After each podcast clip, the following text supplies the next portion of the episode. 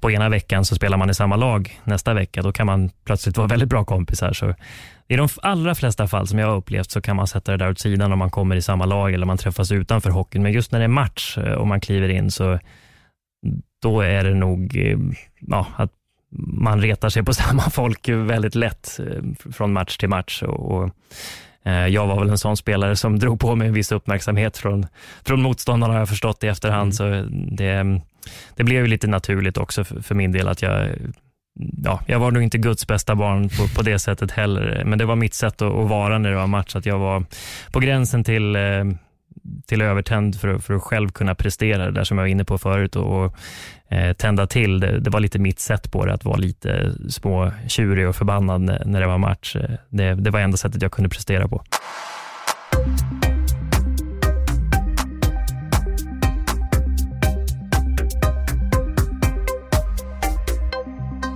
Rickard Wallin, välkommen till Öppet sinne. Tack så jättemycket. Det här är första gången som eh, jag ska få dela ett samtal med en uh, hockeyspelare. Ja, eller före detta hockeyspelare som jag är numera. Men vad kul att få vara här. Det är, verkligen häftigt att få komma in med öppet sinne eh, mm. till en sån här intervju. Det är lite annorlunda än det formatet som jag håller till numera på Viasat Hockey. Ja, men jag kan tänka mig det, för då är det ju verkligen hela tiden hockey, ni ska diskutera andra spelare, kommande matcher Exakt. och allting. Men, men då slänger jag nästan in den här frågan direkt. Hur känns det att sitta liksom vid sidlinjen nu och studera sporten? För jag antar att förut har du ju alltid varit mitt i den, men nu är du ju utanför.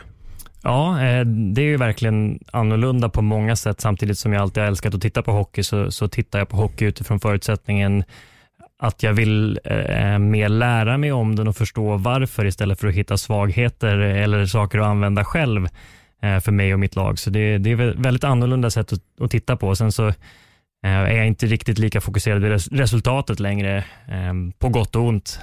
Så mm, det är väl eh, ja, det är intressant. Jag har lärt mig faktiskt väldigt mycket om hur andra har gjort och det var lite det som jag tog med mig in i det här jobbet när jag slutade spela hockey också, att eh, om jag ska fortsätta följa det så, så, vill jag göra det på ett annat sätt och, och, lära mig om det och det önskar jag kanske att jag hade eh, fattat medan jag spelade också, att eh, ta reda på lite grann varför varför eh, andra personer och, och lag och, och, ledare gör på, på vissa andra sätt, utan, eh, utan att bara försöka leta svagheter eller, eller styrkor som man kan använda själv. som sagt.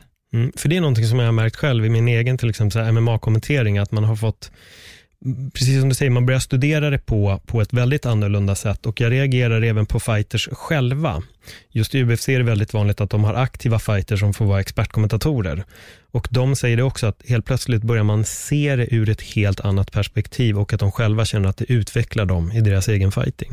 Ja, nej, men det, det ligger väldigt mycket i det och eh, jag tror också att det som jag ser, som jag redan lite kände på mig när jag var aktiv, är att man skickar väldigt, väldigt, väldigt mycket signaler när man inte är på isen eller i tävling. Eh, både till sina egna lagkompisar, till fans, till eh, media, till alla. Bara genom sättet, om man tittar på hockey som jag är intresserad av, hur killarna som sitter på bänken, eller tjejerna för den delen, eh, hur, de, hur deras kroppsspråk är. Man kan eh, säkerligen påverka både sin egen prestation och framförallt hur motståndarna reagerar eh, på, på bara hur man liksom för sig. Eh, och intervjuer efter, under, eh, lite sådana här små detaljer som, som jag ändå var och skrapa på när jag, när jag var aktiv och har bara fått bekräftat att jag tror att just kroppsspråket är, är någonting som eh, man kan tycka att när, när det är så många individer inblandade att det, det är inte bara som i, i, i fighting som du kommer ifrån, att man, man ska hålla någon slags liksom, eh, eh, vad ska man säga, respekt mot motståndare och där, utan eh, lika mycket att skicka signaler till sina medspelare på, på ett schysst sätt, bara hur man för sig, hur man pratar och, och allting där. Det, det, borde vara enkelt för alla att förstå, men, men det är väldigt många som som har ganska mycket att lära där tror jag. Så, eh, som sagt, man önskar att man fattade mer eh, tidigare, men så är väl livet i största allmänhet, att man är lite, lite så här efter och, och, och förstår saker som man, eh, som man borde ha förstått tidigare kanske. Men ja, Eh, I alla fall så, så är det väldigt intressant just den där, den där biten när inte pucken är i spel som, som jag tycker också att man kan se att det, det påverkar också. Har du tittat tillbaka någonting på dig själv nu och sett hur du var? För nu tänker jag lite på det här med kroppsspråk och beteendeintervjuer. Har du liksom backat bandet och så studerat Rickard Wallin för en 10-15 år sedan? Ja, eh, det är svårt att gå tillbaka och hitta sådär jättemycket kanske intervjuer i, i matcher som inte har betytt så mycket, för det är oftast där man landar det där materialet fick, äh, finns. Och, äh, men visst, det, det, finns några situationer som jag, som jag definitivt skulle ha gjort annorlunda om jag hade vetat om hur det hade tagits emot och det där känslorna kommer in och de är jag lite eh, äh, bortkopplad ifrån nu när jag följer och jag vet att det är de som påverkar i mångt och mycket. Men just ehm, om vi ska ta hockeyn som är väldigt bra på att vara tillgänglig för media om man jämför med exempelvis fotbollen så, eh, så tycker jag ändå att man bör ge någon form av eh, åsikt eller framförallt försöka säga någonting, komma med ett eget budskap. Vad vill jag utstråla när jag ställer mig framför en mikrofon eller pratar med en reporter? Det tror jag har blivit alldeles för mycket, eller jag tycker att det har blivit alldeles för standardiserat att man står där men man säger egentligen ingenting. Och det är faktiskt en möjlighet att skicka som sagt signaler om, om hur vill jag och mitt lag bli uppfattade och hur, hur, hur vill vi gå vidare i både vinster och förluster. Men vad tror du det ansvar, vem, vem ligger det ansvaret på egentligen? För att om jag, när jag hör dig säga det här så känns det också att någonstans så blir det ju både kanske coachers ansvar att tänka på att det här är mina liksom, eh, vad ska man säga, adepter som, som också måste föra fram en, en bra synpunkt och kanske bete sig på ett visst sätt. Kanske det inte ligger lite hos dem att också mediaträna spelarna? Jo, eh, just det här mediaträna som du säger, det är lite ja. intressant för det har fått en väldigt negativ klang eh, och från början så handlar väl egentligen det om att minimera vad man sa som skulle kunna användas av motståndarna och det där vet jag att eh, att jag var expert på att, att hela tiden säga ingenting som de andra kan använda, säg ingenting. Så jag försökte ta det till den, den ändan att jag sa någonting annat istället när jag fick frågor och försökte prata om något annat. Det var inte alltid jag lyckades, men ändå hade den ambitionen att alltid säga någonting så att det inte skulle landa i Eh, där man vet att reporten fiskar exempelvis om det hade gått dåligt eh, så försökte jag prata med mina ord på ett annat sätt. Eh, men just det här med mediaträning som sagt, det blev väldigt mycket att, att man inte skulle göra bort sig. Jag skulle vilja vända på det där med mediaträning till att just förstå vad man har för möjligheter istället, nu när man ändå har den här exponeringen och det fönstret. Så, ehm, jag vet inte om tränare tänker så, men det kanske är så att klubbar och ledare i största allmänhet skulle ta den möjligheten och, och försöka plantera det utan att det är skarpt läge. För det är oftast i skarpt läge som, som det både blir bra, blir bra och dåligt. Och, och eh, man får börja prata om de, de grejerna mm, lite mer tror jag, eh, generellt sett. Och, och, som, som individ, individuella idrottare också kanske ligger på agenterna eh, för, för att marknadsföra sig själv så att säga. Och, och ehm, bli någon eh, inom idrotten så behöver man alltid, inte kanske alltid bråka och skrika, men just om man är någon som försöker försöker säga någonting eh, de gångerna man får chansen så är, är möjligheterna större att, att någon faktiskt kommer ihåg en på, på ett, ett, ett sätt som man vill själv, om du förstår vad jag menar. Absolut, och det reagerar jag på när jag tittar på egentligen överlag alla idrotter. Ja. Att det kommer upp några få. Man kan ungefär räkna inom varje sport de på en hand som mm. är fantastiska när de väl får en mick framför sig. Det är som att de har de har fattat grejen. De har förstått precis det du säger nu. Att det finns en möjlighet att, att eh, lämna ett budskap eller det finns ett, en möjlighet för dem att också bli ihågkomna. Och Det tycker jag är väldigt intressant, men det känns som att de, de har liksom inte fått coachat. De bara fattar att här är en mikrofon, jag har en möjlighet att bli störst, bäst och vackrast, eller vad det nu än må vara. Och då kan de förmedla det. Exakt, jag tror att det, där, det kommer naturligt för vissa. Eh, och för min del så, så tror jag att det började någonstans att jag tittade på, på själv. Jag var väldigt eh, obekväm framför, framför mikrofonen när, när jag började spela på elitnivå och eh, jag vet inte om jag stakar mig för jag har alltid haft förvånansvärt lätt att prata ändå för mig eh, sen jag blev vuxen. Jag tyckte det var extremt jobbigt att prata inför folk när jag var mindre. Eh, jag jobbade mig igenom det lite grann och när jag kom och, och pratade i tv framför en mick eller radio så, så var jag väldigt nervös först. Så jag försökte titta lite grann på, på hur folk eh, som jag tyckte gjorde det bra pratade själv.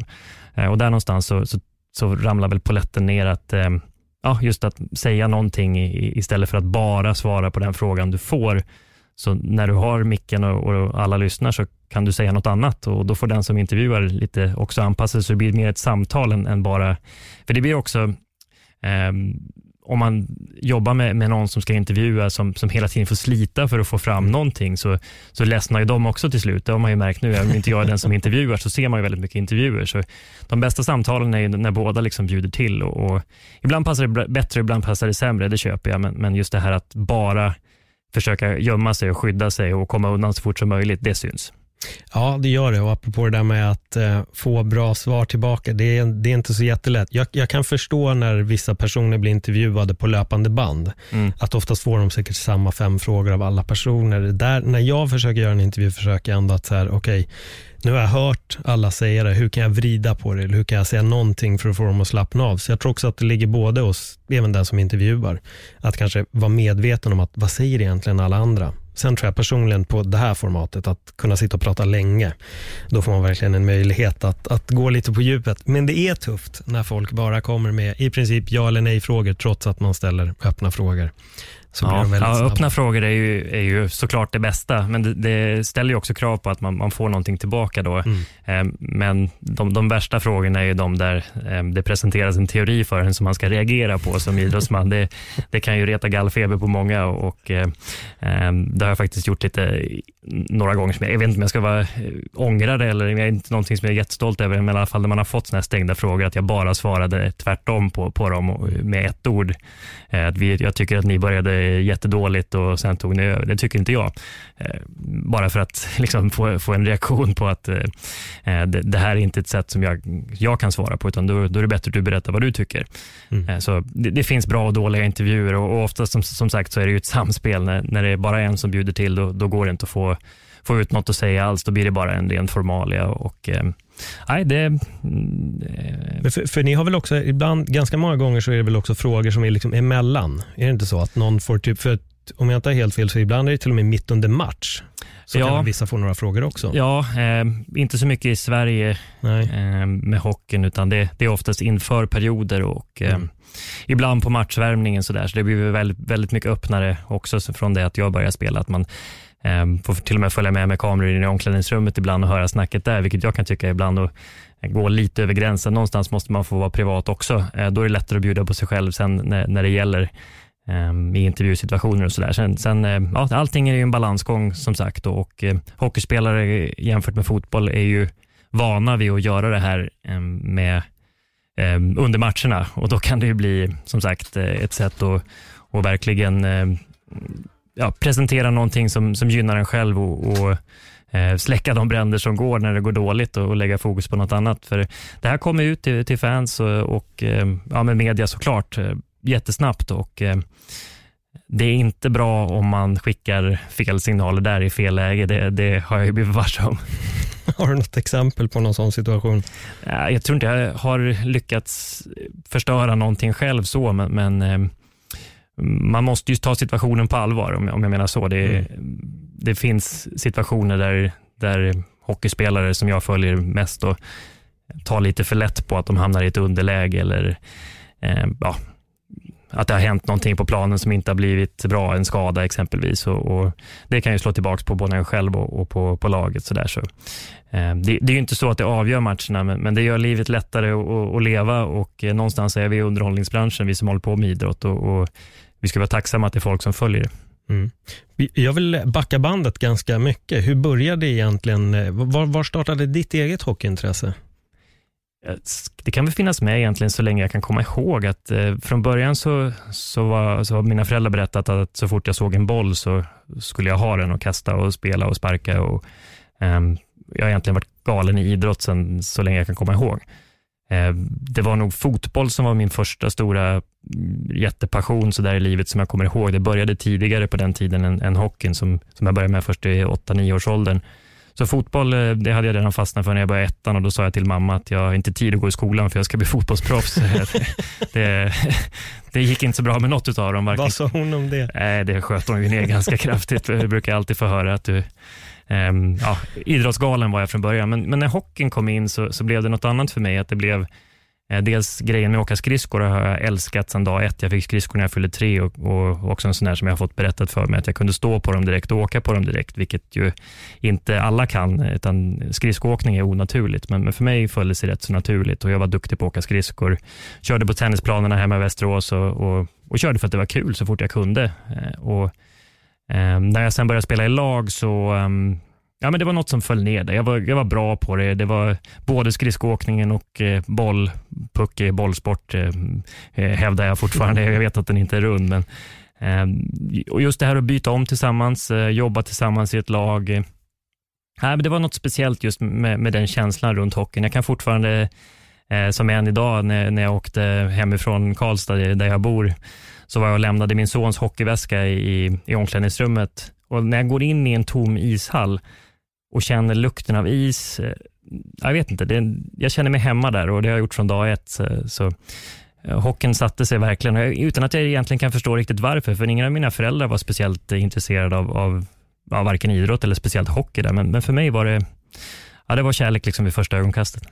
Vad saknar du mest? Jag tänker lite på det nu när du ändå nämnde det här med att när du kliver in i en ishall och känner doften och allt där. Vad, vad kan du sakna mest? Ja, det är nog mycket, men eh, det finns två, två delar i det svaret tror jag.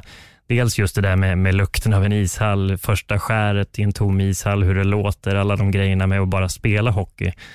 Sen så saknar man väl eh, den känslan i laget när man har vunnit. Eh, just när man kommer in i omklädningsrummet och slänger den svettiga tröjan i, i tvättkorgen. Det, det saknar jag. Apropå is, nyhyvlad is eller lite lätt uppåkt is? Nej, nyspolat det är ändå, eh, det är ändå det, inte bara för att jag vet eh, din bakgrund är att köra ismaskinen. Det, sätta, som jag sa, skridskon i nyspolad is det är en viss, eh, det är en viss känsla i det. Och när man har fått sitta och vänta också tills ismaskinen ska bli klar. Eh, det måste du ha sett tusen gånger också, ja. när, när alla, framförallt småkillar, bara hänger på sargen och när är ismaskinsdörren stängd så man får börja åka in. Ehm, det är också en speciell känsla. Jag måste ju berätta då, jag eh, skulle, köra, jag skulle göra rent isen. Det här var någon form av landslagsträning. Jag kunde ibland bli lite stressad när vissa människor kom in och speciellt om det blir hela landslaget för det blir så här, fan jag vill inte få en ispropp. Så jag får ju världens ispropp och jag glömmer att dra upp kniven. Så att jag får en ispropp som också lämnar efter sig kanske fem meter av hyvlad is mitt på isen. Mm. Eh, och där vet jag att jag springer in och ska så här, skyffla bort allting, men då kommer, av alla som kommer fram, så är det Mats Sundin så säger han, ge mig den där, för du kommer ändå inte kunna ta bort, ta bort det. Han hade ju skridskor på sig. Så hela landslaget tar de här tre skifflarna som jag har och bara börjar köra bort eh, all snö. Och Det var typ så den största lättnaden jag kunde ha. För att få bort den där jävla isproppen också tar ju sin tid. Man ska spola vatten och så ska det släppa och så ska man få ut och så ska man åka in igen. Så jag har några incidenter där jag har fått eh, isproppar. Speciellt en gång när det var tajt om tid och då var det Djurgårdens eh, juniorlandslag eller deras eh, lag då, som skulle köra. De skulle bara ha en uppvärmning och det var redan, allting hade blivit försenat. Jag bara, är det möjligt för er att köra liksom uppvärmningen på redan uppkörd is? Nej, men du måste köra av alltså. Jag bara, okej, okay, då gör jag det och då får jag en ispropp. och så blev det ännu mer försenat. Men, eh, men jag kan hålla med dig lite i den, nu är inte jag värsta skridskoåkaren och absolut inte på din nivå. Jag, jag tar mig fram ungefär så på, på skridskor. Men det är en jävla känsla att kliva på nyspolad is. Men finns det någon arena där du har känt att fan, det är inte bra här? För det är ju också någonting som jag har förstått, att det finns bättre och sämre arenor. Och... Ja, men absolut. Det, det finns ju dels isar som man tycker att det är skönare att åka på än andra, eller i alla fall för min del. Ehm, en del gillar när det är lite hårdare, en del gillar när det är lite mjukare. Eh, och Sen så blir vissa eh, arenor uppkörda fortare så att eh, pucken hoppar och studsar. Och Det har ju ofta att göra med att det blir varmare, så ju, ju större arenan är, desto svårare är det att, att göra perfekt is. Den sämsta isen jag tror jag spelat i är nog i Madison Square Garden. En sån här erkänt dålig is också. De har så extremt mycket i arrangemang där det kan ju vara cirkus på förmiddagen, basket på, mitt på dagen och så en hockeymatch på kvällen. Och då är det inte så där jätteschysst mot ismakarna att ställa de kraven. Men generellt sett så, så, är det ganska dålig issport där i de stora arenorna i, i Nordamerika med några få undantag. Men det är också de bästa spelarna så de klarar av att hantera det och eh, ja, men alla som, som jobbar med isen där är ju extremt noggranna för att göra, göra det bästa de kan. Så mm, det, det finns väl de ungdomslag som, som har det betydligt värre än eh, så. Sen när man spelar ute, vilket jag gjorde några gånger också, så när det regnar på, på eh, nyspolad is blir det knottrigt också. Det är inte så skönt att åka på. Nej, det kan jag tänka mig. Fan, det måste ju bli en jävla skillnad också bara på hela puckens glid. Och, mm. Då måste du kunna i princip sticka åt ett annat håll, eller? Ja, nej, men det, det, det blir lite som curling då. Ja. Ni som kan curling så spolar man inte isen så där plant som man gör i hockey för att stenarna ska få fäste och, och, och curlar och som det heter. Så det är lite, lite olika sorters isar och eh, det blir ju man, man vill ju att det ska kännas som vanligt, att det, det alltid ska göra det, men, men isarna känns lite annorlunda, hur pucken glider och allting. Eh, hur det studsar i sargen kan också vara en sån där grej som man eh, alltid tar för vana och, och försöka se om den beter sig annorlunda, pucken, än, än vad man är van vid. Men eh, på det stora hela så tycker jag att alla som, som jobbar med, med eh, isar och underhåll gör ett väldigt bra jobb. För eh, det är, det är som du säger, ibland så, så är det ganska små mm, tids, eh, tidsmarginaler man har att jobba med, framförallt när matchen är igång där och det är förvånansvärt sällan som det blir några problem. Ja, nej men verkligen. Och när du ändå på det där med sargen så vet du också, för jag har ju plockat upp och ner den där sargen flera gånger. Schabblar man där, då får du ju en liten skarv. Mm. Och blir det då en liksom rund åkning i sargen, då kommer den också sticka åt ett helt annat håll sen. Och då är det nog någon som får, får sparken. Så kan det vara. Så när, kan det vara. När de grejerna händer. Men när, när, när liksom började din, om vi säger så här, innan du nu nådde Färjestad och de här större ligorna, när kände du själv att fan, det här är nog någonting som jag eventuellt kommer kunna leva på? Jag kan inte komma ihåg att det var någon speciell tid när jag, när jag just fokuserade på det där, kunna leva på det. Men jag flyttade till Karlstad eh, när jag var 16, skulle precis fylla 17, från Västerås där jag är uppväxt. Och, eh, vi, ehm, jag tog mig upp via alla pojk och juniorlag och spelade där som, som underårig eh, fram tills vi åkte ur den högsta juniorserien i Sverige, som jag hade spelat i då, som första års junior, som det, som det heter. Eh, då fick jag chansen att flytta till Karlstad, egentligen på, via en kompis som som var betydligt duktigare än vad jag var, men, men jag fick ändå följa med där. Vi ringde och frågade om vi fick komma och provspela och, och lite ja, men på ett bananskal egentligen. För, för min del kändes det som så fick jag en chans att komma till, Ehm, till Färjestad som hade vunnit SM-guld och, och, hade en, en, massa namnkunniga spelare. Ehm, Håkan Loob, Thomas Rundqvist som jag såg upp till som, som satt och, och, och bestämde där. Jag fick, eh, tror jag, om det var 1000 eller 1500 spänn och, i månaden och en betald bostad och det var ju liksom drömmen för mig redan där.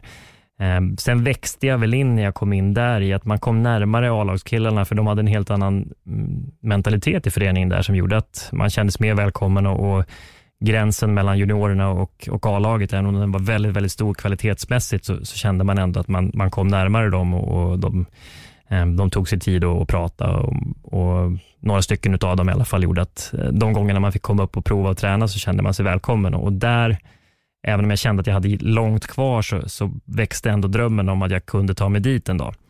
Och tar man sig dit till elitserien som det var på den tiden, då, då kan man i alla fall eh, leva på det för, för stunden. Och längre än så räckte inte mitt 20-åriga jag eh, i, i tankarna, utan det var det var säsong för säsong och egentligen match för match hela tiden. Och, ja, sen, så jag har inget bra svar på när det, utan det, det var mer en, när jag flyttade till Karlstad så skulle jag göra ett försök att bli hockeyspelare. Det var väl kanske det som var vändpunkten för mig i alla fall, att man kände att det var möjligt.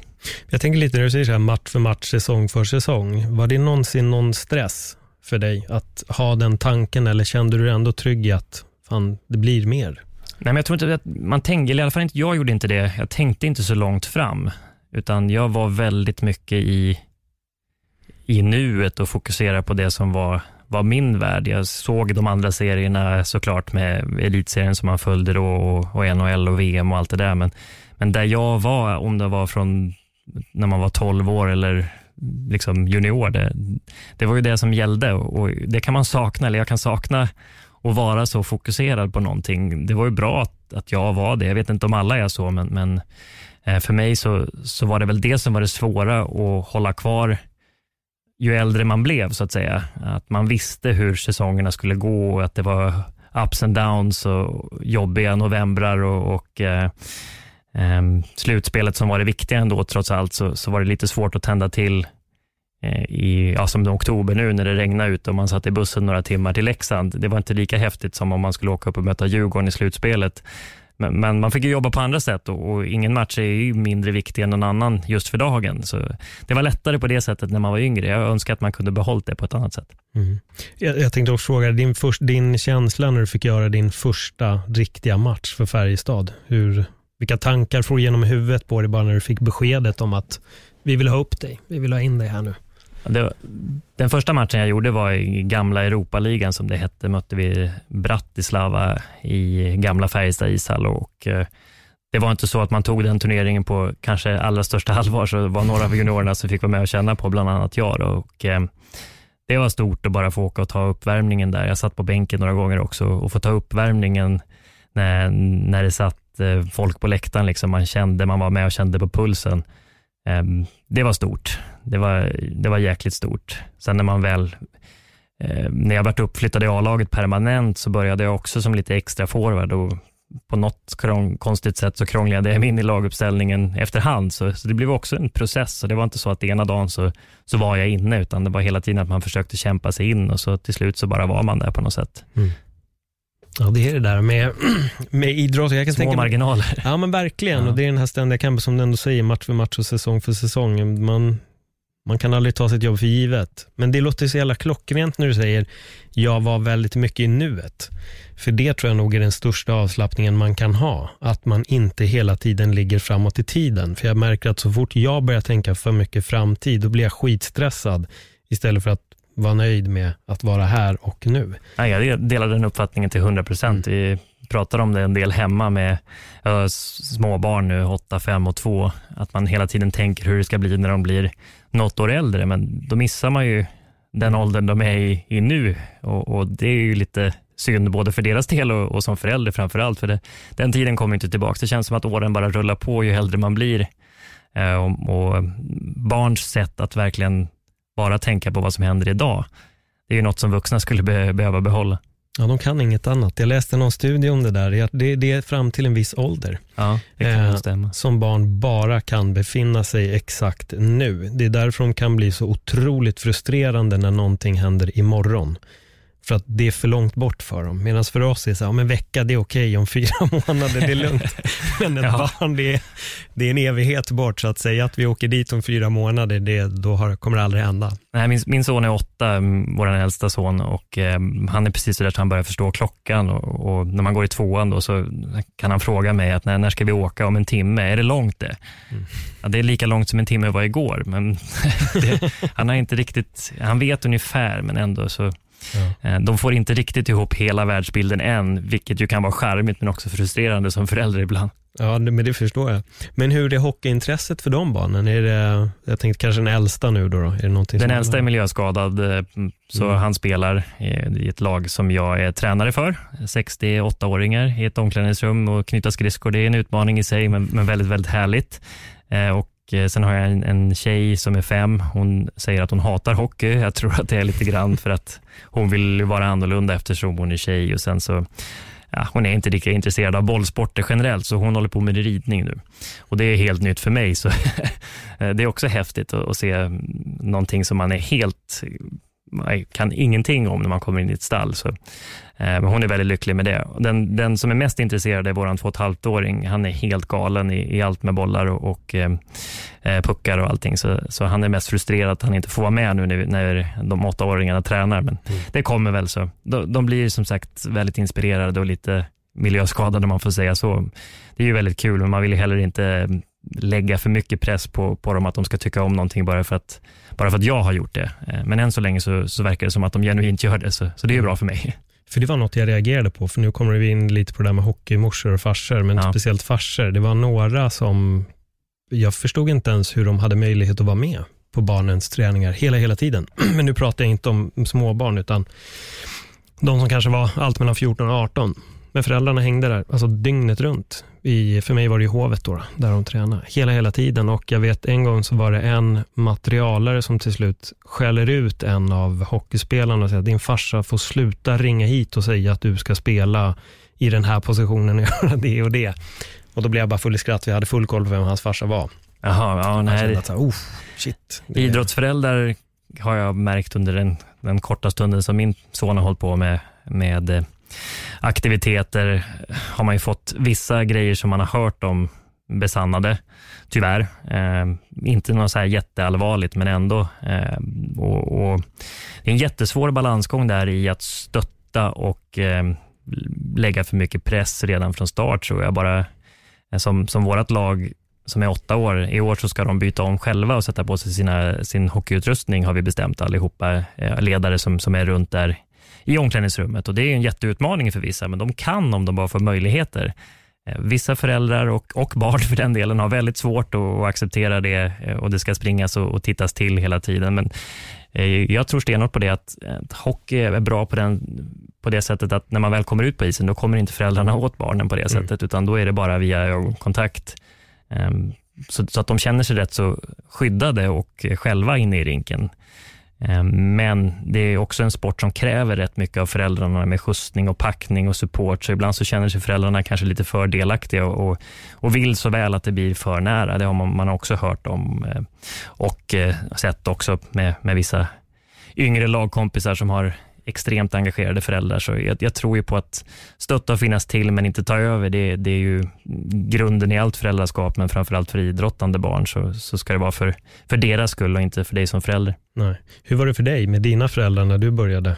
Ja, mina föräldrar, jag, när jag tänker tillbaka så, så hade jag den perfekta, de perfekta idrottsföräldrarna på det sättet att de sa de sa ju aldrig nej till någonting, men de var inte intresserade så själva, utan de var verkligen där för min skull och det var aldrig att vi att jag fick några tips om hur jag skulle göra. Och dels för att de inte kunde och dels för att de säkert inte tyckte att det passade sig. Utan det var, det var alltid stöttning. Och, um, var det någonting som jag verkligen behövde hjälp med så fanns de där. Om det var att ringa och prata med tränarna för att det uh, ja, någonting som jag inte kände mm, var bra eller, eller att jag behövde nya hockeyhandskar och pappa hade köpt några som jag inte gillade när jag var 12 år. Jag kan minnas det där fortfarande, att livet gick sönder. Och då åkte mamma och köpte ett par nya till mig som, som var, om det var rätt modell eller rätt färg, jättefjantigt, men det var små saker som ändå betydde att eh, eh, man, man, kände full stöttning i alla fall. Så, nej, de, har, de har verkligen betytt extremt mycket för min idrottskarriär utan att egentligen ge mig ett enda tips om hur jag ska göra.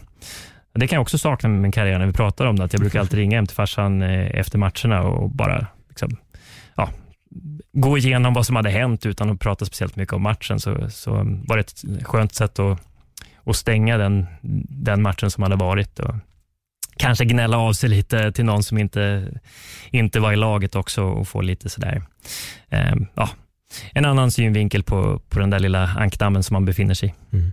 Hur, vilket, är det jobbigaste, vilket har varit det jobbigaste laget att möta? Du, du, nämnde Djurgården lite, så det känns som att det finns en speciell... Ja, när, när jag kom upp eh, till elitserien som det hette på den tiden, det heter SHL idag, högsta serien i, i Sverige, så, så var Djurgården det bästa laget och få åka till Stockholm och spela i Globen var ju det bland det häftigaste man kunde göra.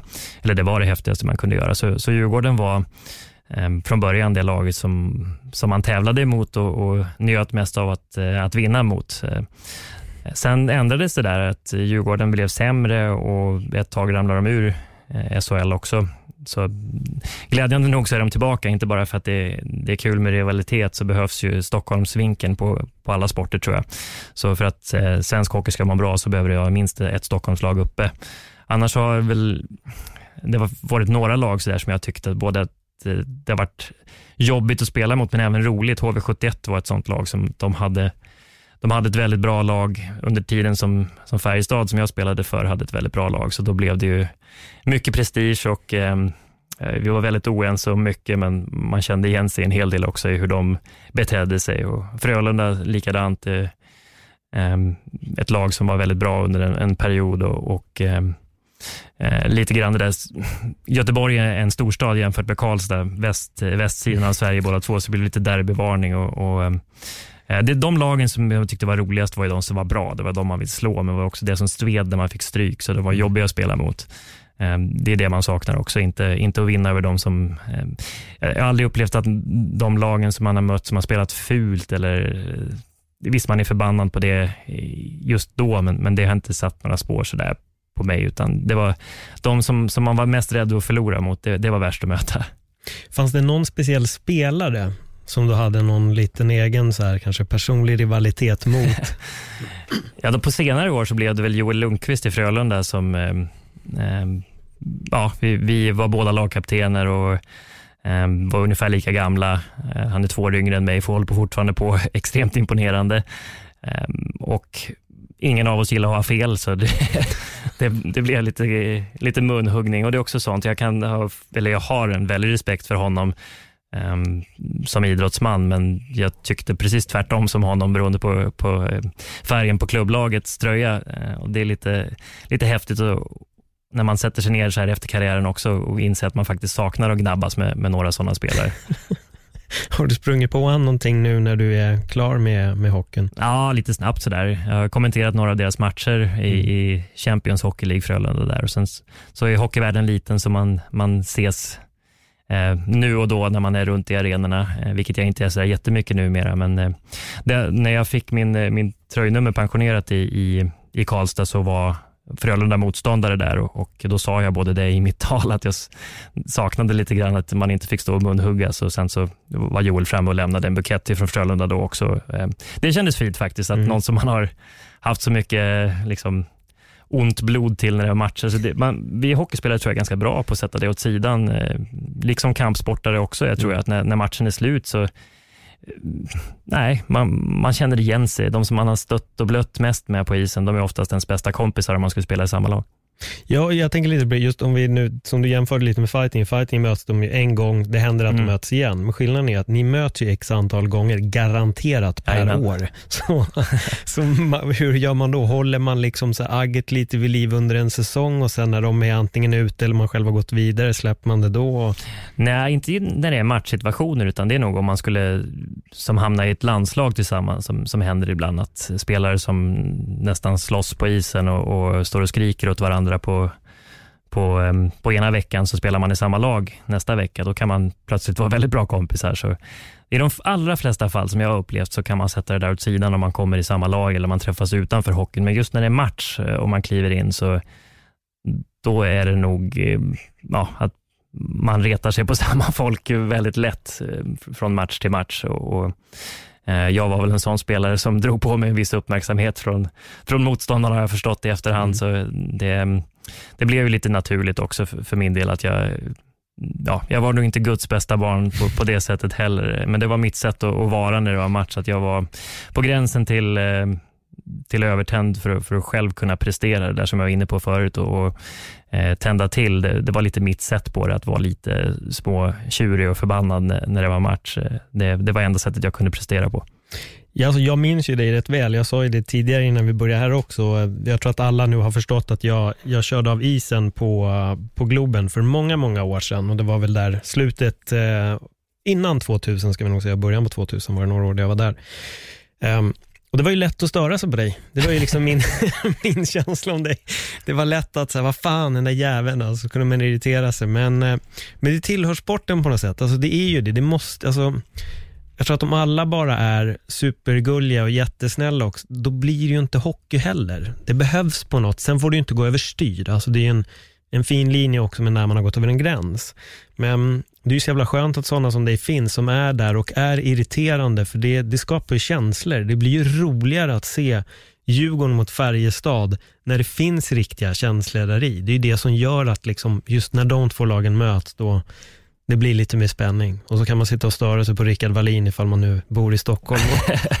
ja, nej, men det, det är klart att, eh, att som, jag, som jag sa förut så vet jag om att jag har rört upp känslor och mycket grundar sig väl i att jag var så extremt dålig förlorare eh, när jag höll på. Så jag gjorde ju precis allt jag kunde för att få fördelar till mitt lag och, och eh, har aldrig haft eh, eh, kraften eller muskelstyrkan som min största fördel som hockeyspelare, utan det var när jag var liten så, så var jag också rätt tunn, så det var, då fick jag ut, utveckla mm, alltså tanken och försöka tänka hur jag skulle spela. Jag var inte speciellt snabb eller stark, som, utan jag fick göra andra saker. Och, och, när jag kom upp på, på högsta nivån och det fysiska spelet blev ännu, ännu större, så var inte jag den som kunde smälla på och skapa mig utrymme på det sättet. Så det blev väl att försöka komma lite under motståndarnas skinn och hävda mig på det sättet också. Just det här, visa att man finns. Ehm, eh, det kan man ju tycka vad man vill om, att det är lite omoget och fjantigt, men håller man det på rätt nivå så, så kan det vara en del av spelet också, tycker jag. Så mm, det, allting är väl en balansgång och mycket av det som man gjorde när man var 20, det står man inte för när man är 35 när man lägger av, utan man, man, ändrar ju sina värderingar där. Men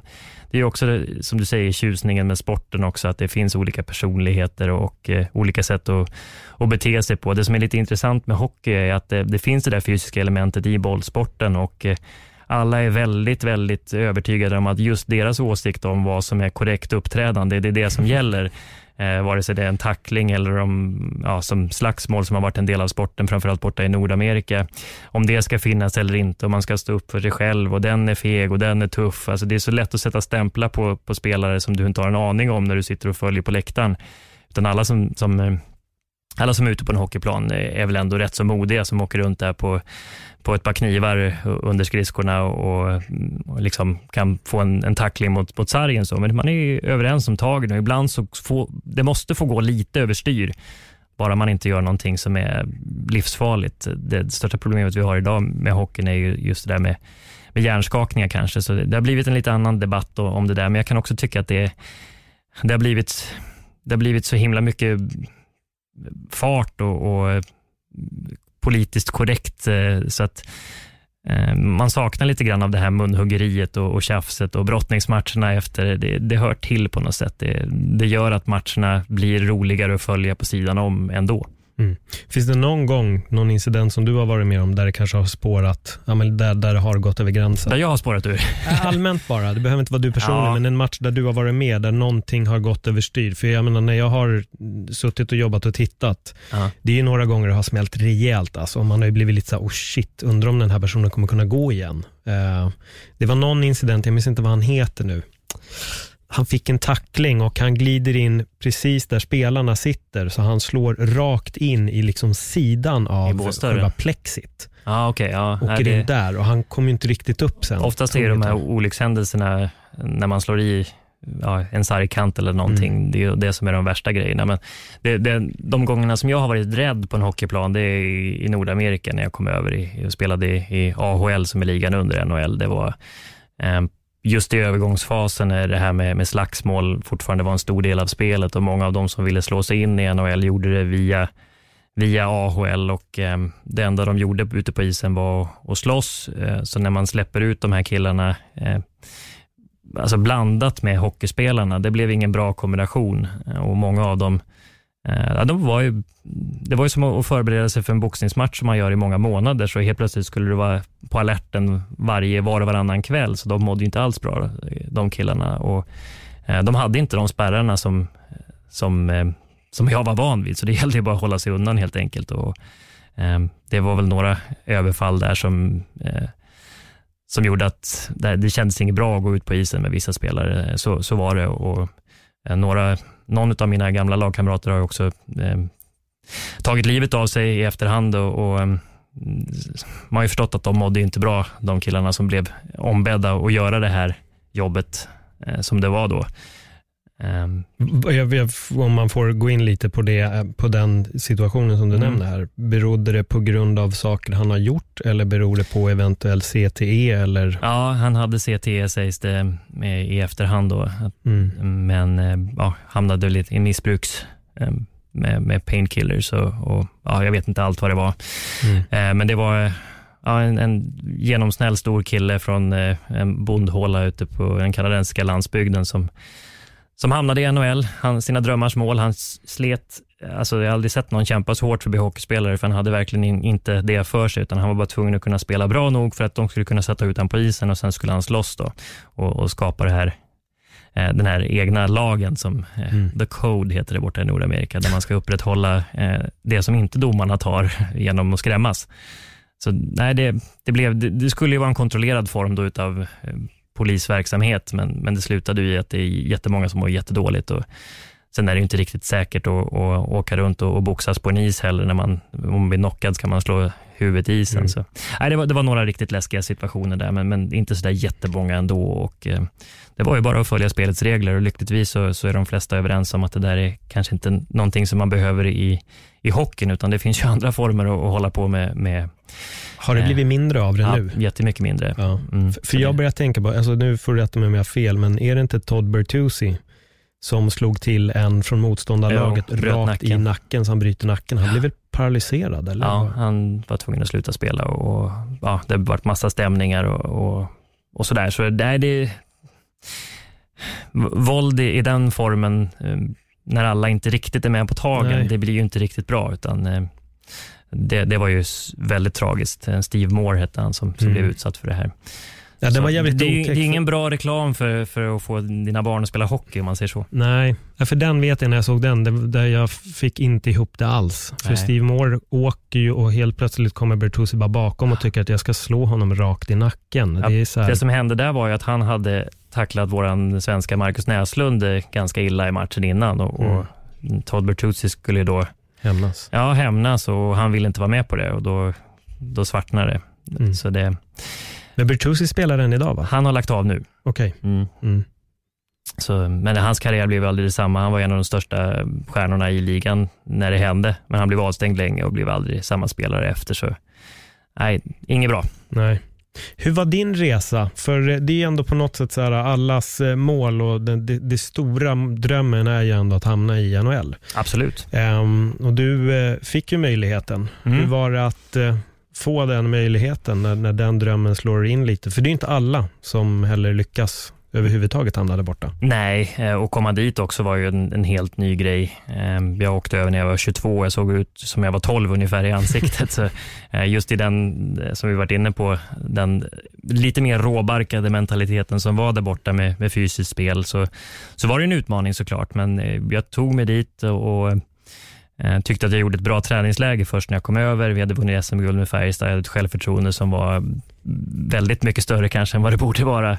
Eh, så jag spelade riktigt bra från start. Jag blev nedskickad till AHL som en av de sista spelarna och var jättedeppad. Men när jag fick göra debut sen så, mm, så hade det hunnit bli december tror jag. Jag fick flyga in till Detroit som på den tiden hade ja, det absolut bästa laget i, i världen. Det fanns inget lönetak som det finns nu i NHL, så man kunde bygga på sig hur mycket stjärnor som helst. Så det var ju Niklas Lidström och Steve Eisenman och Brandon Shanahan. Igor Larionov tog jag min första tekning mot som jag hade sett på tv från eh, sovjetiska landslaget. Så det var ju en sån här, Vann du tekningen? nej, jag fick knappt in klubban i isen, det bara small för jag var så nervös. Men jag lyckades på något sätt göra det matchavgörande målet i den matchen och det var väl ungefär piken på min eh, hockeykarriär då. Att, eh, jag trodde verkligen inte att det var sant. Eh, Sen bröt jag handen tre matcher senare och Oj. den säsongen var lite förstörd. Så, så jag tog mig dit, jag hade väl inte riktigt marginalerna på min sida för att bli kvar. Det, jag var inte bra nog för att få en garanterad eh, plats att eh, liksom spela mig ur där, utan jag hade behövt ta chanserna lite mer när jag fick dem. Eh, Men jag tog mig dit och jag är oerhört stolt över det med tanke på eh, vart man kom ifrån och, och hur min kroppsbyggnad såg ut med, med det, den sortens spel som var i, i NHL på den tiden. Så, så var det ju faktiskt en bedrift, tycker jag själv, att jag, att jag var där borta. Och det var inte det var inte 90 svenskar som var där borta då, det var kanske hälften, så det var lite svårare att komma över och få chansen också. Hur stor var skillnaden? Alltså att när du väl kom dit, om man jämför med Sverige, det är ju många faktorer som säger, ett, eller ett är ju också att man får slåss lite, men det är en mycket mindre rink. Mm. Det är otroligt många fler matcher. Ett annat sätt att, att leva, ett annat sätt Mm. att spela eh, och framförallt så är det, om jag ska jämföra med Sverige, väldigt annat ledarstil och politik, vem som spelar var. Ehm, de bästa spelarna i världen finns ju där och de är ju självskrivna, men att få in helheten där, det är ganska många som tävlar om de platserna som är under elitskiktet i ligan fortfarande tycker jag. Ehm, och Det har väl inte lönetaket gjort det bättre för heller, utan de bästa spelarna ska ha betalt, men det är svårt att behålla mellanskiktet på en, på en schysst nivå lönemässigt. Så eh, de blir ibland utknuffade av eh, spelare som, som är billigare och yngre helt enkelt. Så kvaliteten på ligan skulle kunna vara ännu bättre tycker jag, men, men det, allt är affärer och, eh, eller allt, eh, det mesta är affärer och det var svårt att, att acceptera när man kom över från, från Sverige tycker jag. Eh, att det, det fanns alltid ett kontrakt, en kontraktssituation eller andra saker att, att, mm, att ta hänsyn till när, när man skulle tävla om de här platserna i laget. Det var, det var, även om jag visste om tagen så var det annorlunda när man kom på plats. På- vilket sätt då? Vad, vad, vad var det som gjorde att, vem och hur bestämdes att du fick eller inte fick spela? Jag, jag förstår typ, Ja, men nej, men det, som det är uppbyggt så, så med NHL och i NFL och alla eh, nordamerikanska proffsligor så får man välja spelare i någonting som kallas för draft. Eh, Mm. Där det sämsta laget väljer först av alla 18-åringar eller 20-åringar eller vilken gräns man nu har i hockey är det 18-åringar. Och de som blir valda i den första rundan här, det, det sätts väldigt stor prestige i vem som blir vald där. Eh, och klubbarna har scouter som, som ja, rekommenderar. Det är lite köpa grisen i säcken såklart, men, men vissa har ju bättre förutsättningar. Men de killarna har alltid, eh, det, det håller nog de flesta med om, de har alltid liksom en golden ticket in och få chansen att spela sig ur. Eh, för min del så var jag draftad lite längre ner och jag var bara glad att jag blev draftad. Eh, jag skrev på ett bra kontrakt, så jag var inte, absolut inte den som stod längst ner i hierarkin. Men för att jag skulle ha tagit plats från början så, så um, hade det krävts att jag hade haft en bättre draftposition tror jag. Eh, så sådana grejer kan det vara. Sen är det kontraktssituationer också med mm, envägskontrakt eh, som innebär att man har samma lön i NHL eller AHL.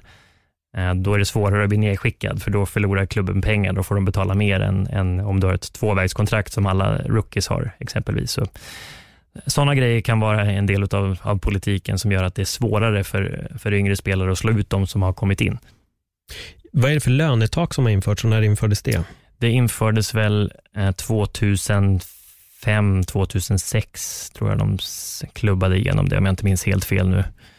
Eh, ja, så måste det ha varit. Och, eh, det året var det strejk ett helt år. Det, precis innan eh, den strejken trädde i kraft så hade jag också slagit mig in i Minnesota på den tiden och spelat de 15 sista matcherna och tyckte att nu, nu är jag på gång här, men eh, eh, efter det så, så blev det en hel säsong som försvann. Men då kom lönetaket in och det, bygger då på att man tar alla intäkter till ligan och så delar man ut eh, hälften mellan spelarna och ägarna, eh, hårdraget sett. Så det finns ett lönetak och det finns då också ett lönegolv som man måste anpassa sig till. Så det är inte så lätt att bara säga att nu, så här mycket får man tjäna, utan det, då är det en helt affärsmässig modell som, som innebär någon slags partnerskap mellan ägarna och spelarfacket. Det här kanske inte du vet, men hur ser det ut i till exempel eh, rugbyn och, och basebollen? Är det liknande där eller är det bara en hockeygrej? Nej, det finns eh, i alla sporter numera. Okay. De, ser lite grann, de ser lite olika ut, eh, tror jag, beroende på vart man är. En del, en del sporter, bland annat baseball, tror jag att man kan, de har ett, ett soft cap, heter det, att man kan köpa sig ur och, och um, betala någon lyxskatt om man går över. Eh, NHL så är det ett eh, hard cap, att man kan inte gå över det lönetaket. Det, det accepteras inte. Mm. Så det, det, har inneburit att de lagen som, som är rikast, eh, till exempel Toronto som, eh, som har extrema intäkter, de, de, de tjänar ju väldigt mycket pengar på det här. Då. Men det är också något system tror jag där man, där man delar med sig av intäkterna runt om i ligan till, till alla lag. Då. Så det bygger på att man ska ha en jämn liga, att inte några ska springa ifrån, att alla ska ha chansen att vinna genom den här draften också. De som kommer sist får välja först och eh, skapa intresse runt om. Mm. Jag tänkte också på, för här blir det en till sån här här och nu-fråga. Mm. När du var där borta, hur mycket kunde du befinna dig i nuet då? Eller var det en tanke om, fan, jag vill upp hit, jag vill kunna vara där? Eller? Ja, men då, då blev det, det kanske var där man tappade, jag vet inte när du säger det, men då var det ju att när man var i AHL så Visst, man spelar matcherna, men ingen ville ju vara där. Att alla siktade uppåt och, och det blev ju en, eh, en annan sak än vad jag var van vid. Där, när man kom från Sverige så var det ju väldigt, väldigt mycket att eh, vi som är här, vi, vi ska vara här hela året och vi ska jobba ihop för att det här ska bli något bra. Där handlar det om att, att visa framfötterna själv så att om det var någon som fick chansen så skulle det vara jag.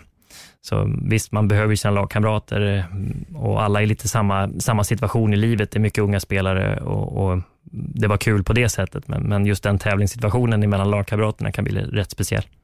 Hur är oron för att bli tradad?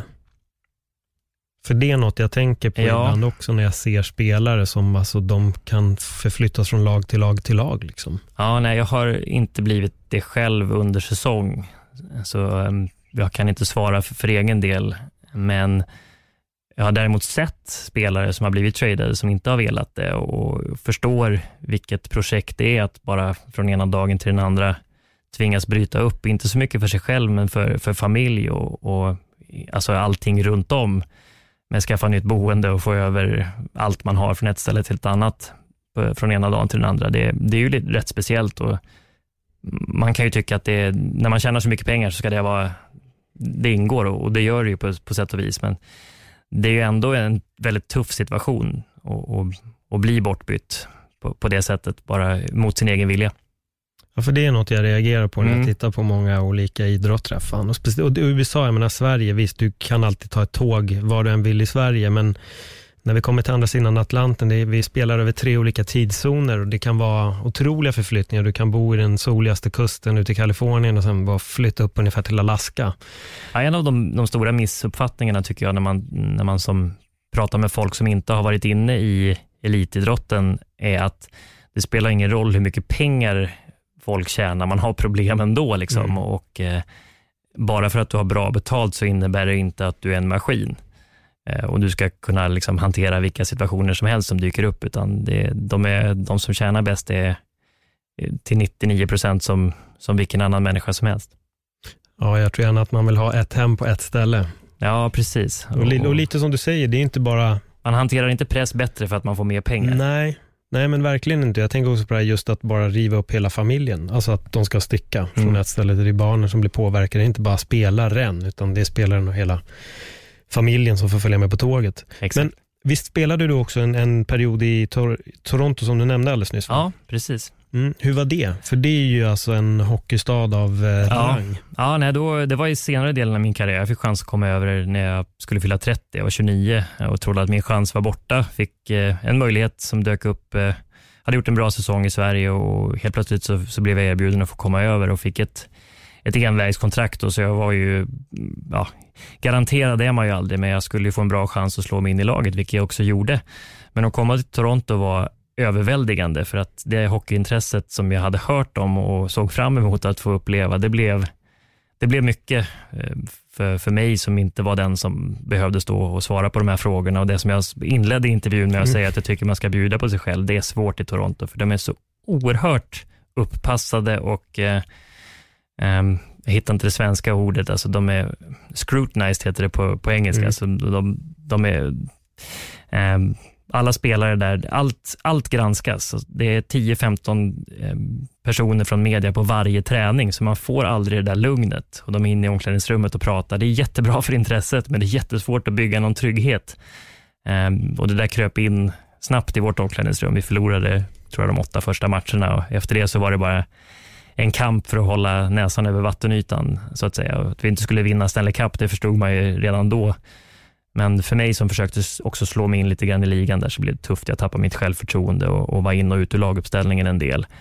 Ehm, var på väg att ge upp mitt under säsongen och vända hem, men blev övertalad av min agent att stanna kvar och det är jag stolt över. Eh, att jag klarade en hel säsong i NHL ehm, i Toronto och såg eh, både de bra och de dåliga sidorna, så är det en, en grej som, som sagt jag är stolt över, även om det inte blev någon succé för mig personligen.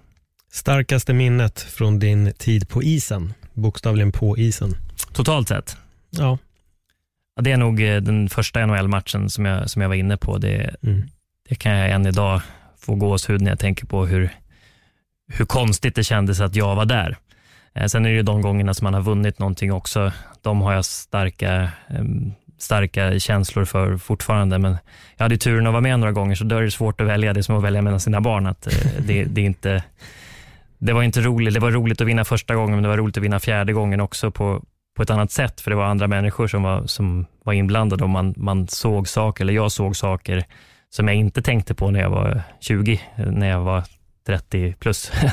mm. Så, eh, men just den där första NHL-matchen och hur stort det var och hur liten jag kände mig, det, det kommer jag, om jag blir tvungen att välja, det, det svarar jag det. Mm. Vad skrämmer dig? när jag slutar, eller när jag slutar spela och efter att jag har fått barn så är det att eh, någonting ska hända med, med familjen. Mm. Vad gör dig lycklig? Det är nog också familjen. eh, det är det faktiskt. Eh, när man får de där stunderna när, eh, när man ser att barnen har gjort någonting som, som gör dem stolta, det glädjer mig. Vad är framgång för dig? Om du skulle förklara framgång, vad, vad skulle du säga att det är? det är att lyckas med något som gör att man känner sig tillfreds med sig själv. Mm. Om det finns en uh, ung hockeyspelare eller hockeyspelerska där ute, vad skulle du ge för råd?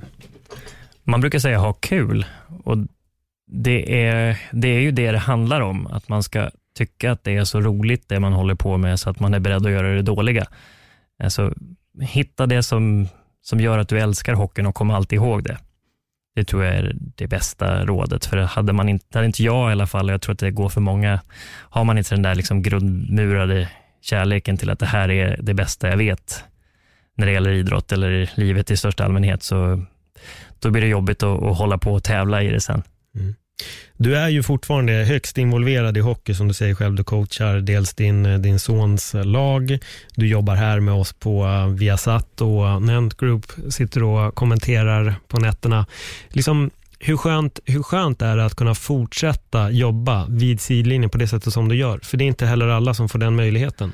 Absolut inte och jag är extremt tacksam att jag kom in på det här eh, direkt efter egentligen att min karriär slutade. Så det fyllde lite av det tomrummet som som uppstår. För det, det var också en sak som när man slutar så ehm, fick jag en massa råd och tips om hur man skulle tänka och känna, men allt utgår ifrån eh, en själv. Det tog ett tag så, så började jag må lite konstigt och tyckte att det var jobbigt på, på olika sätt som jag eh, förstår nu, men något mer år tillbaka att eh, det berodde på att eh, ja, just det här tomrummet uppstod. Men att man fick fortsätta följa hockeyn och hade något nytt att lära sig, det, det bidrog ju till att jag, jag hittade en mening med, med mitt yrkesliv också. Det, det, det är väl det som gör också, tror jag, att det man, folk frågar efter den, man får en massa beröm när man håller på med idrott dagligen och sen så blir det bara tyst. Det var svårt att fylla, men det här är ju helt perfekt och dessutom så behöver man inte bli så förbannad när man torskar.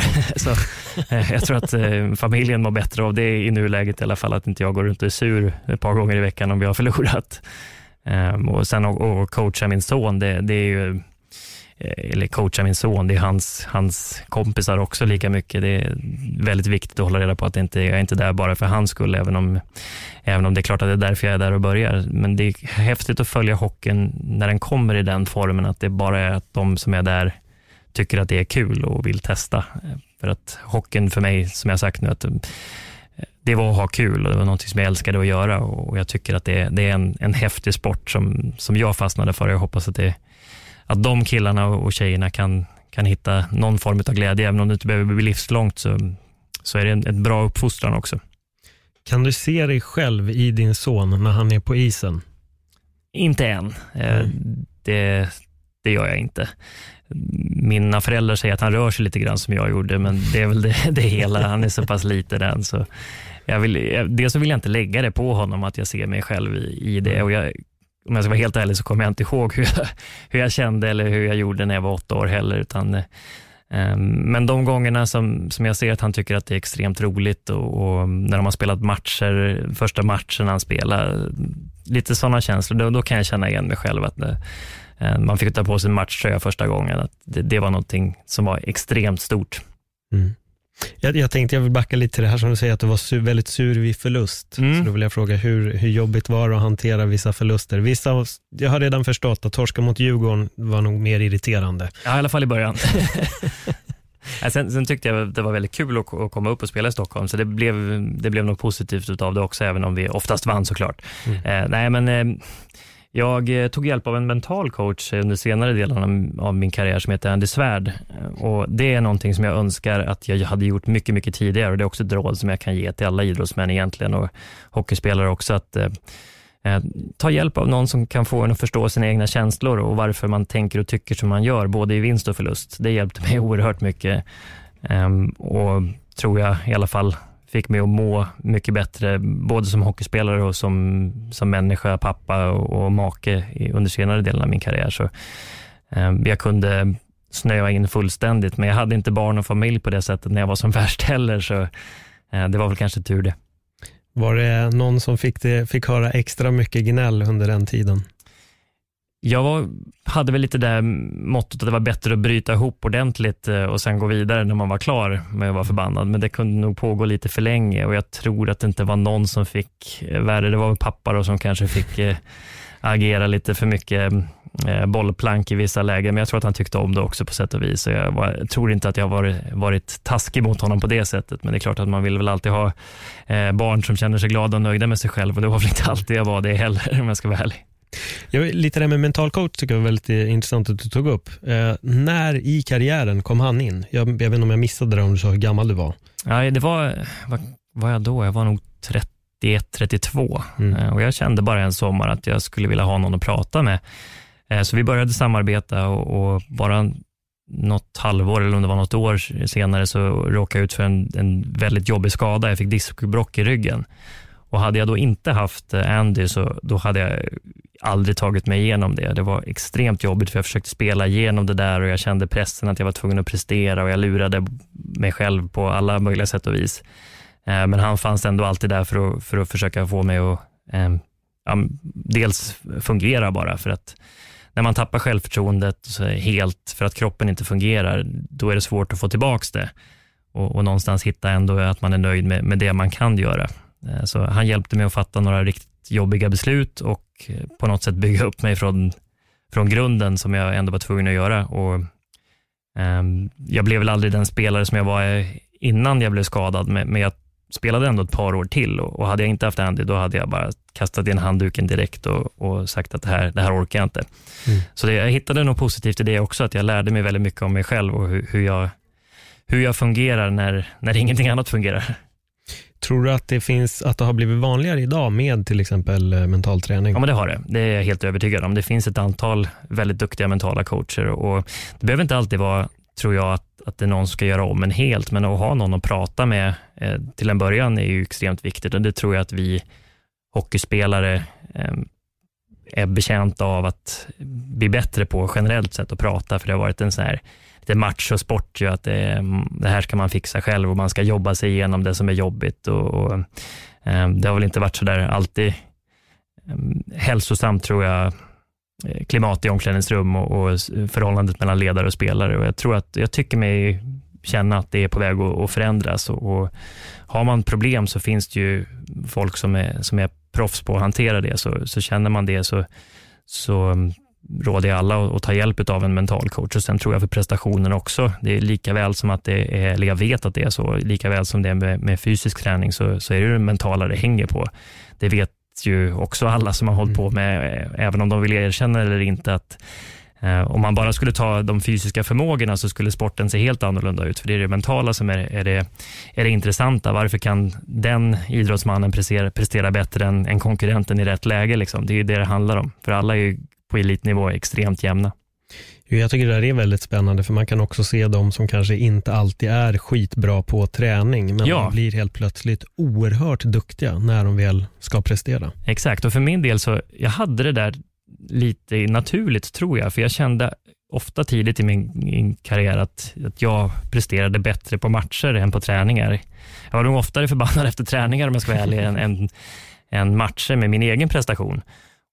Tror kanske att det berodde på att eh, de andra blev nog sämre när det blev match. Jag hade inte riktigt de problemen, vad det nu berodde på.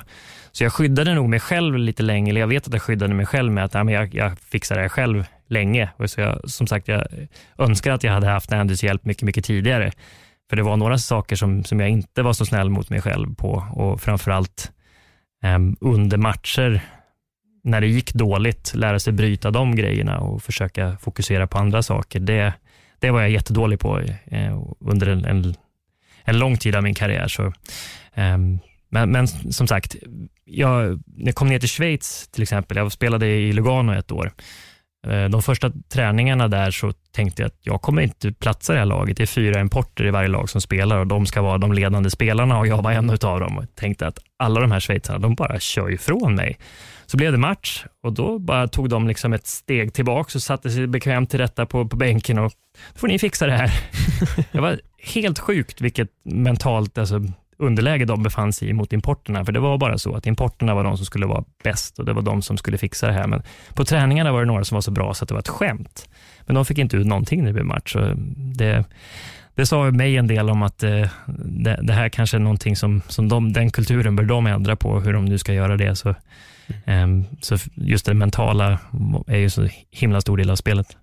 Hur är det idag med den mentala biten? Är det någonting som du fortfarande jobbar med? Jag har fortfarande Andys nummer och ja. ringer i, i, i väldigt utsatt. Men, um, vi byggde upp en, en väldigt fin relation och jag är tacksam att jag har honom i mitt, liv så, även om vi inte jobbar på, uh, på det sättet att kontinuerligt så, så har jag ju med mig de lärdomarna han lärde mig. Det är mycket utgår ifrån ens egna grundegenskaper och, och, när man blir stressad, att man hamnar i, i, i sina starkaste egenskaper. Och jag vet ju vart jag landar nu när jag blir stressad. Så jag har lite lättare att bryta det och dessutom lite lättare tycker jag att se när, när, när andra blir det och försöka möta andras perso personligheter på ett sätt som gör att jag inte blir så frustrerad. Nej. För det låter lite som att det är någonting som har varit lite återkommande i ditt liv. Lite det här med att du var, behövde lite ilska för att tända till och hela ja. den här biten. Nej, men jag älskar ju, eller älskar kan jag inte säga, men när det bränner till, det kan jag sakna också när jag, när jag eh, har slutat. Um, när man får bli lite förbannad och, och, inte spåra ur, men, men när pulsen går upp sådär. Det är inte så ofta nu, men när den väl gör det så, så kan jag känna de där känslorna som, som ändå är lite härliga, fast det, det, är lite fel också. Så jag vet inte hur man, ska, hur man ska hitta det när man inte håller på med idrott. Min fråga är, var tror du att det kommer ifrån? Ja, det undrar jag också. För återigen, ingen av mina föräldrar var någon idrottsman eller kvinna och ingen av dem är väl egentligen sådär jättetävlingsinriktade heller. Men um, för mig så kom det naturligt. Vi tävlade mot, mot kompisarna och spelade hemma och jag var inte den som vann alltid, absolut inte. Och våra, mina fotboll, varken fotbollslaget eller hockeylaget var överlägset på något sätt, utan jag har nog lärt mig både vinna och förlora eh, under uppväxten. Och Jag har också ett starkt minne av när jag gick ut högstadiet. Jag gick ett ehm, eh, idrottshögstadium i Västerås eh, som heter Viksängsskolan, eh, där vi hade en, den som var idrottslärare, heter, eller hette Jan-Olof Fahlén, en gammal elitsimmare. Jättehärlig person, alltså rak, eh, tydlig, inspirerande eh, och på alla sätt liksom en, en bra människa. Han tog mig åt sidan när jag skulle sluta där och så, så talade han om för mig att han tyckte att jag var väldigt duktig på, på, på idrott i, i stort sett och du har talangen, men så fort det går emot så skiter du i det. Och jag har varit jättesur och förbannad alltså på han utan att säga det. Jag, jag surade länge över det där. Men jag kom också att tänka på att han har ju faktiskt rätt. N när det går dåligt för mig så, så är jag sämst. Då blir jag en dålig lagkamrat och jag blir en dålig spelare. Så där någonstans började jag jobba med det. Eh, så jag är extremt tacksam att han sa det till mig. För han kunde också bara struntat i det. Eh, för att jag skulle ändå sluta. Men det, det uppskattar jag väldigt mycket, det rådet, att han var så pass ärlig emot mig. Mm, och han hade ju som sagt rätt. Mm. Livet är ju verkligen fullt av små lärdomar. Eh, finns det någon mer sån här liten grej som har kommit under åren? Oj, det finns nog jättemånga som, ja. som jag skulle vilja komma på på rak arm. nej, det, det, var väl, det är svårt att jämföra sig med den, för mm. uh, utan, utan den vetskapen så tror jag inte, det var just i den, den åldern också, där det börjar bli allvar, när man är tonåren också och har väldigt mycket känslor som man eh, Ehm, behöver hantera för att kunna må bra i sitt idrottande. Eh, så det, där tror jag inte jag hade tagit mig speciellt långt utan det. Sen är det lite så små saker också som, eh, som jag har lärt mig. Jag vet att jag var ute och kritiserade tränarna i, i media någon gång under mitt första SM-slutspel när jag inte fick spela. Eh, vilket slog tillbaks att de skrev om det i tidningarna. Jag skulle bara ha varit tyst naturligtvis och, och, då fick jag ett råd av en gammal tränare som jag hade haft i juniorlaget att jag skulle gå in och, eh, till tränarna och be om ursäkt och säga att det, det här liksom, det var, det var inte det jag menade och, och jag ställer upp vad ni än vill göra. Så det gjorde jag dagen efter och det, det är jag också glad för att man lärt sig sådana här läxor, att aldrig sätta sig själv över laget.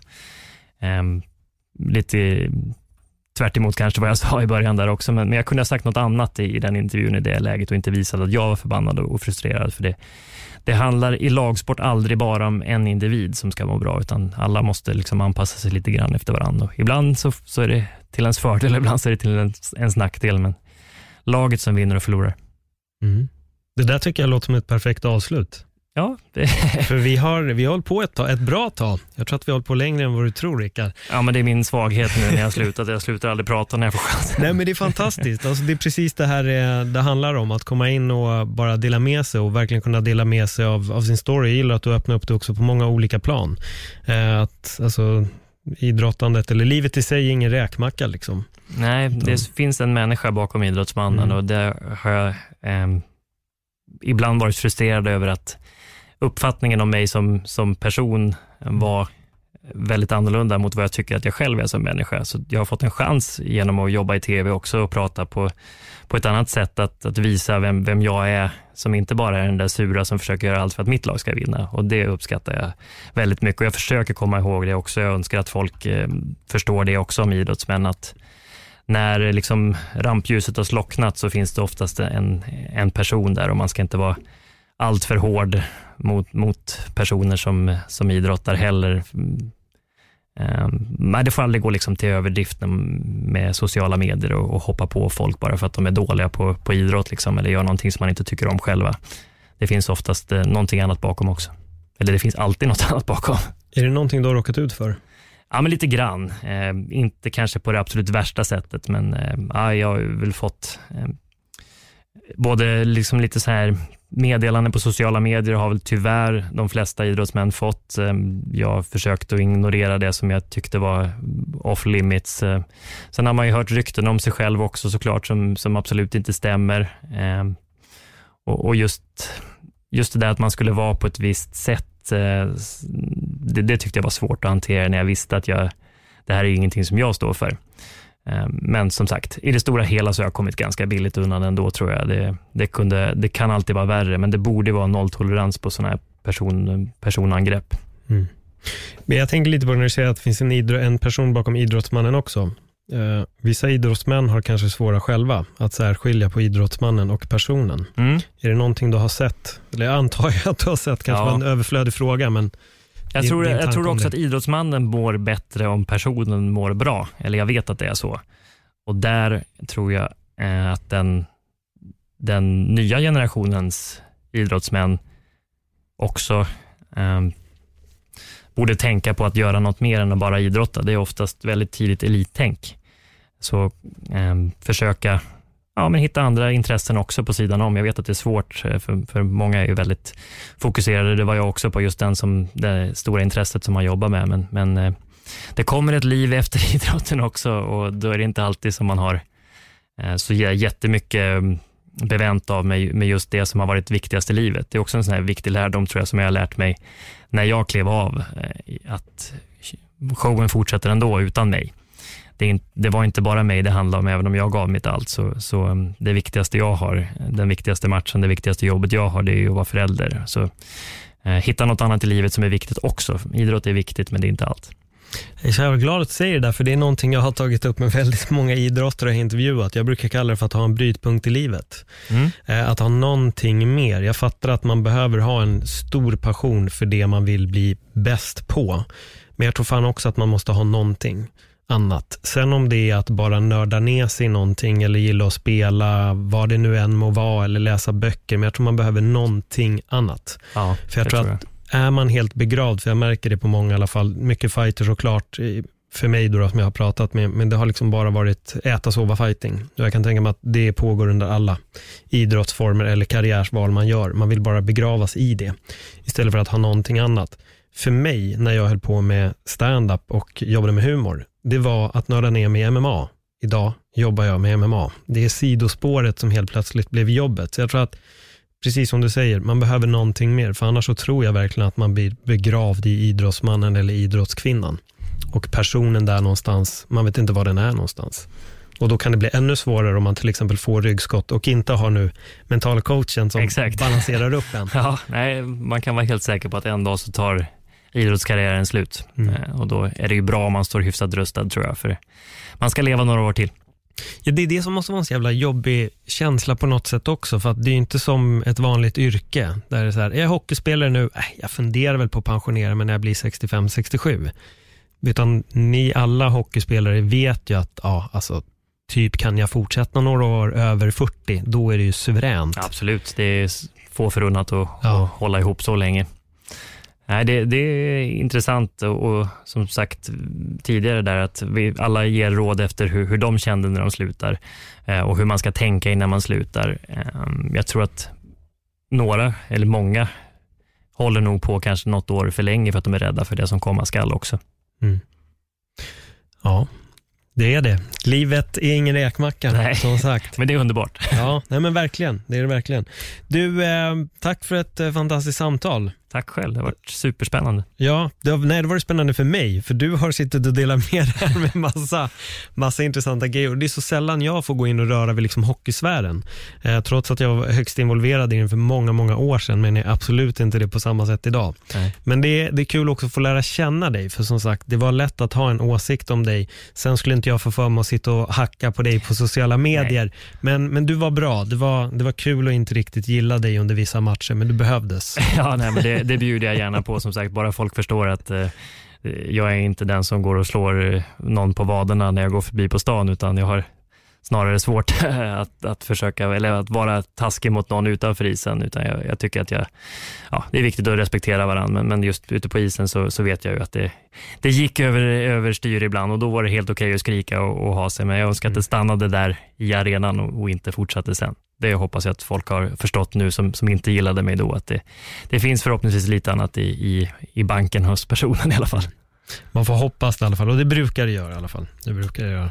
återigen, tack för ett eh, jättebra samtal. Tack själv.